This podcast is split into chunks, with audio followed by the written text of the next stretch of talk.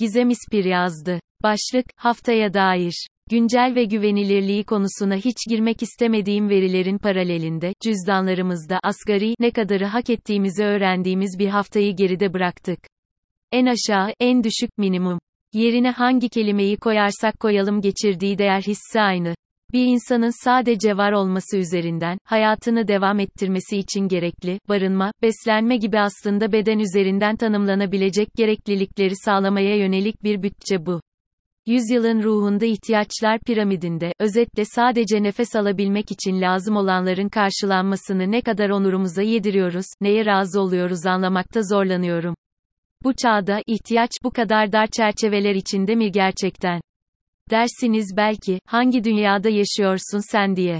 Haklısınız da, uçak tekerleğine, kanadına tutunarak, donarak ya da düşerek ölmeyi memleketinde kalmaya tercih edecek kadar çaresiz insanları izlemiştik televizyonlarda. Bu tercih işte tam da o dem vurduğum insan onurundan aslında, farkında mısınız? Kaçmaya çalışanların da orada kalanların en büyük derdi tek başına fakirlik değildi, biliyoruz. Tüm dünya ile beraber o cehennemi sadece izledik, her cehennemin en mağduru kız çocukları. Bu hafta öğrendik ki Taliban kız çocuklarının okula gitmesini yasaklamış. Bazı haberlere göre ilkokula dahi gitmesini hem de.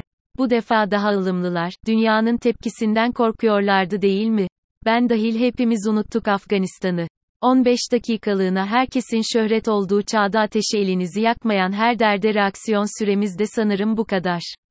Küçücük kız çocuklarının yokluktan ya da yokluğun bahanesiyle gerçekten satıldığı bir coğrafyadan bahsediyorum. Uzaklar insana bazen yokmuş gibi geliyor sanırım.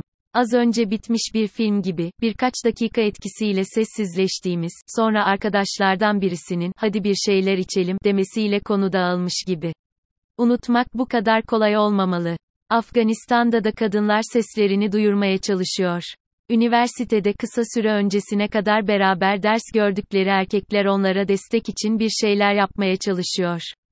Tıpkı İran'daki gibi. Eylül ayında başlayan protestolar idam kararları karşısında bile bitecek gibi değil.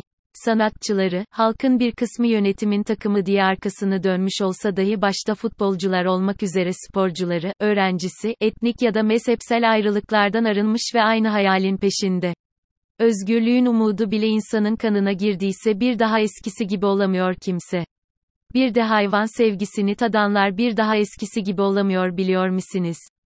Bencilce ve büyük bir kibirle dünyanın ve tüm canlıların efendisi olduğumuzu sanan ve azınlık olduğuna inandığım bu kötülerin karşısında tüm canlıları ve onların yaşam hakkını kucaklayanlar kocamanlar. Şükür. Ancak her zaman iyiler naif, kötülüğü seçenler hep daha görünür. Kendini hayvan, özellikle de köpek düşmanlığına adamış paralı hesaplar, eli sopalı, silahlı magandalarıyla aynı dili konuşmuyor yaşam hakkını savunanlar.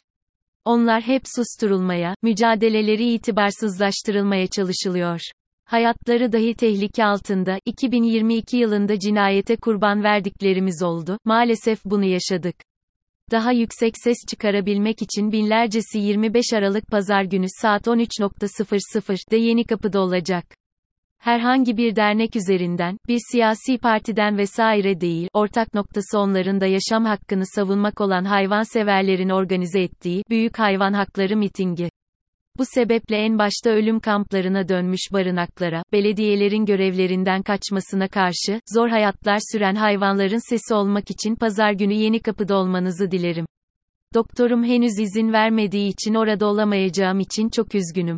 Umarım benim eksikliğimi kimsenin fark etmediği bir kalabalık, binlerce merhametli insan bir araya gelir. Umarım bir arada yaşamak isteyen insanların sesi gerekli yerlere ulaşır. Umarım bu duruşun, insan onuruna en yakışan duruş olduğu herkesçe anlaşılır.